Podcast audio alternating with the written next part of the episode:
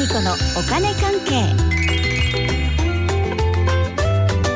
この時間はお金についていろいろな話題を教えていただきます。ファイナンシャルプランナーで社会保険労務士の川辺典子さんです。よろしくお願いします。はいよろしくお願いします。先週は扶養の範囲の中でも社会保険の壁について教えていただきましたが今日はどんなお話ですか？うん今日はねやっとこれ取り上げるんですかねみたいな感じですよ。ほう松尾さんアルファベット今から3文字言いますから。はい。YCC これですよ。うん。うん一瞬で間がね できましたね。うん。あのこの言葉はね、はい。あの投資やってる方とか、まあ、はい経済ニュースも結構読んだりしてますよみたいな方にとってはああここで喋んだあいつみたいなね。へそんな言葉だと思うんですけどね、うん、SNS なんかでこうこの言葉をねアルファベットを書いたりするといい感じで嫌な感じが出せるかなと思いますけどね。あそうなんですうね、ん、聞いたことないですね。ね。全くないですね。そう YCC でしょ？そうそうそうそうそう。そう。はこれねあの本当ね今まで話すべきかなみたいなタイミングはいっぱいあったんだけいどね。まあいいか。じゃあこれ YCC って一体何なのかっていうと、うん言いますよ。うんイールドカーブコントロールの略なんですよ。イールドカーブコントロール、うんで頭文字で YCC そこれ略しても略さなくてもピンとこない言葉ですねう。そうですかね。どどっちも謎みたいな感じになってますす。まあそんな気がしますよね。うん英語苦手だからこのうんもうイールドでつまずく。そうなんですよこれね。なんとなくカーブとコントロールはなんとなくわかりますそうですよねイールドって普通の英語私は苦手なんだけど、はい普通の人でもあんまピンとこないかわな。かんないですそうかそうか。うんうんうん。ねだからまあこれはねうーんちょっと内容的なものは今日はそんな詳しく 理解しなくていいかな。そうですか、うんハードルが下がりました、うん、とりあえずこの YCC って書いてあったらイールドカーブコントロール。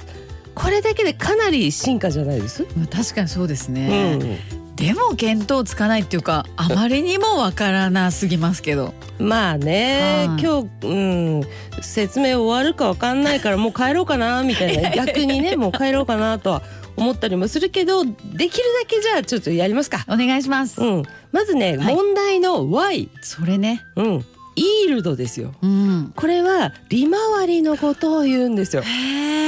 ね、でカーブはそのままカーブこおう曲線っていうか、あのカーブですよね。なるほど、うん。まあじゃあイールドがキーワードってことですまあよね,、ねそうですね。だってあともうカーブコントロールですから、そうそうそう。そのイールドが利回りだったらその利回りうん。のグラフ的なものをコントロールしますよみたいな。すごい。素晴らしおいいいですよ。ありがとうそございます。の感じいい、ありがとうございます。うん。割と合ってるベっていうね感じでね、はい。うんいいんですよ。そういうね。うん。大雑把にでも堂々とみたいなね。そうういう感じでいいですね。うん。じゃあ利回りってね言いましたね。利回りのカーブ、はい。グラフ的なみたいなね。利回りって何の利回りですかね？ってなりません？えそうですよね。うんね。ですね。その答えはね、はい。債券の利回りです。おお債券。うん、債券って言ったらあれですね。お金を貸すとかそそういう話貸ですもんね。す返ってくるっていうね、うん。話ですね。あの貸した相手が国だったら国債、うん。会社だったら社債北海道だったら北海道債とかね、うんうん。その債券ですよね。はい。でお金を貸すって話だから約束の期日にはこう返してもらうって話じゃないですか。はい。であの返してもらうことをね償還って言うんですけどね。おう。ん。ー、でイールドカーブっていうのは、うん。まあ、さっきね松尾さんが利回りのグラフみたいなことを言ってましたけれども、はい。そうグラフなんですけどおでグラフってうん。横軸と縦軸があるじゃないですか。はい。でイールドカーブのグラフは横軸がお金を返してもらうまでの残りの期間償還期間ですよ。はい。あと10年とかあとうん9年で帰ってくるとか、その期間ですね。はい。であの縦軸ね縦軸がその利回り何パーセントってやつなんですよ。なるほど。うんじゃあイールドカーブってことは、うんその縦軸がうんうんその利回りで横軸が期間ってことですね。そうそれですそれ、うんそのグラフですね。であの横軸があって今私も手でやってるじゃないですか。二人でこう一生懸命手で。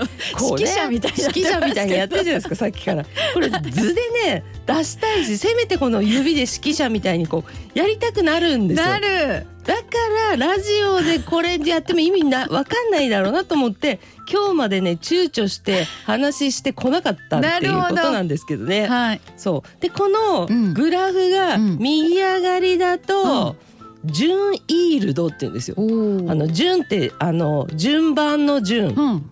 順イールド。なんかノーマルのみたいな感じ、はいはい。で右下がりだと、うん。逆イールドって言うんですよ。逆そのままね。うん。準イールドと逆イールドっていうのがあってね、うん。っていうこの解説もあるんだけどやっぱこれもこうグラフも右上がりとかね手でやりたい。やりまくってますけどねここではね。本当ですよね。そうそうそうあのこれ今まで躊躇してきたってことはもしかして、そううん。これ今までも何かのニュースで出てきてて、うん。それがまたニュースで出てきたみたいなタイミングってことですか？そうなんですよ。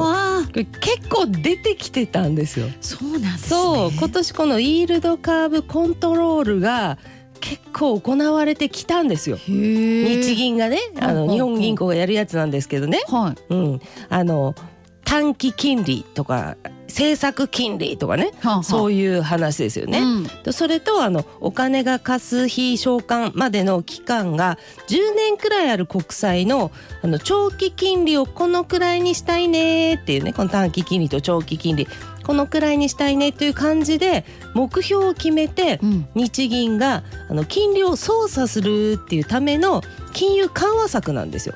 うんそれがこのイールドカーブコントロールね。であの長短金利操作とも呼ばれてます。長期金利も短期金利も操作するから。はあうん。ちょっと難しいですけどね。まあちょっと難しいです。けど。でもここでやめたのはね。はい。本当はこうどうやって操作するかの説明もあるんですけどね。そうかそうか、うん。そういうことですね。だからもそう。そうそう長期金利っていうのと、うん。短期金利っていうのを、はい。日銀で操作、まあ、コントロールするそれとですね。そうです。でそれを、うん。今年は結構やってたよと。そうなんですよ。そう。でまあとりあえずねそのコントロールの仕方は時間もないし今日は説明しませんけれどもね、はい。金利をとりあえず今やってるっていうのはあの低く誘導するっていう作戦をやっていまして、であの個人も企業もお金を借りやすくなるようなね、うん。そういう金融緩和の方の策だったんですよそうね。ですね。うん。はい。でそれがあの先月、うん。金利を低く誘導するタイプのイールドカーブコントロールをちょっと撤廃するかなみたいな雰囲気の話をうん。日銀の上田総裁がし始めたんですよ。そしたら金利上がるじゃないですか。いやそうですね。うん。だからこうお金借りている人はちょっとドキドキな感じですよね。うんうん。住宅ローンとかあの企業もね、うん。融資大丈夫かなみたいな感じになりますよね。そうですね、うん、だからちょっとドキドキ。まあただ金利上がるって悪いことばかりじゃないけどね、うんうんうん。預金の金利とかもあああそうるから、ねかそうか。うん。まあ、だけど金融緩和策が、ね、続いてたって意味ではちょっとドキドキ感もね、うん。出るわけですよね。うん。まあ、でもやっぱりまだちょっとがっつりは上げられない金利上げられないかなみたいな感じになってきてだからやっぱりイールドカンイールドカーブコントロールをこう低い方でね下げる方でやりつつ金融緩和継続しつつこう経済活動を支えて賃金が状況あの上がりやすい上昇しやすいような環境を整えていくっていうふうに、まあ、結局は述べたんですよね上田さんがね、そうそうそう、うん。じゃあまあちょっとほっとしていいよかなぐらいの感じ、うん、まあねそういう言い方もあるとは思うんですけれども、うん。あの金融緩和を続けますっていうのはあの景気悪いですよってことなので、うん。だからねいつかはこうやめる方向には行かなきゃいけないんですよね。っ。てことですね。そうそうそう、うんうん。でそのやめる方向に行くことを出口戦略なんて言いますけれどもね。聞きますね、そう。うん。だからちょっとそういう空気がねあの流れたっていうことで、うんそろそろ金融緩和終わるかもみたいなね、うんうんその目が出てきているかもなってことはうん考え始めなきゃいけない時期だと思いますよ。なるほど、うん、そういうわけなんですねそうなんですよ。うんそういうわけなんですよ。はあ学び学び。今日 YCC ですそうです。イールドカーブコントロールですイエス。はいはい。はちょっとクイズ出てきそうな気がしますねお自分で言ったよ今ね。ファイナンシャルプランナーで社会保険労務士の川辺典子さんありがとうございましたはいありがとうございました。